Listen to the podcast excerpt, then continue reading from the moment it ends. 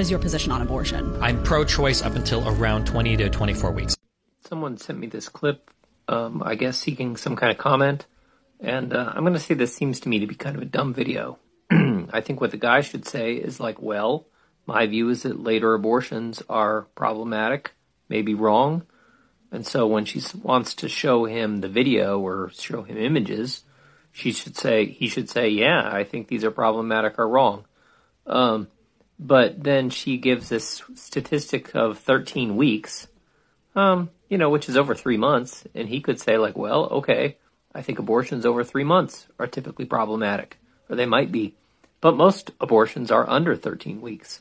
So um, it seems like the concerns that she raises just aren't relevant to most abortions.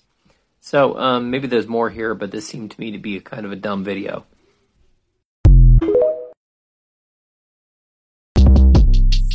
Shortcast Club.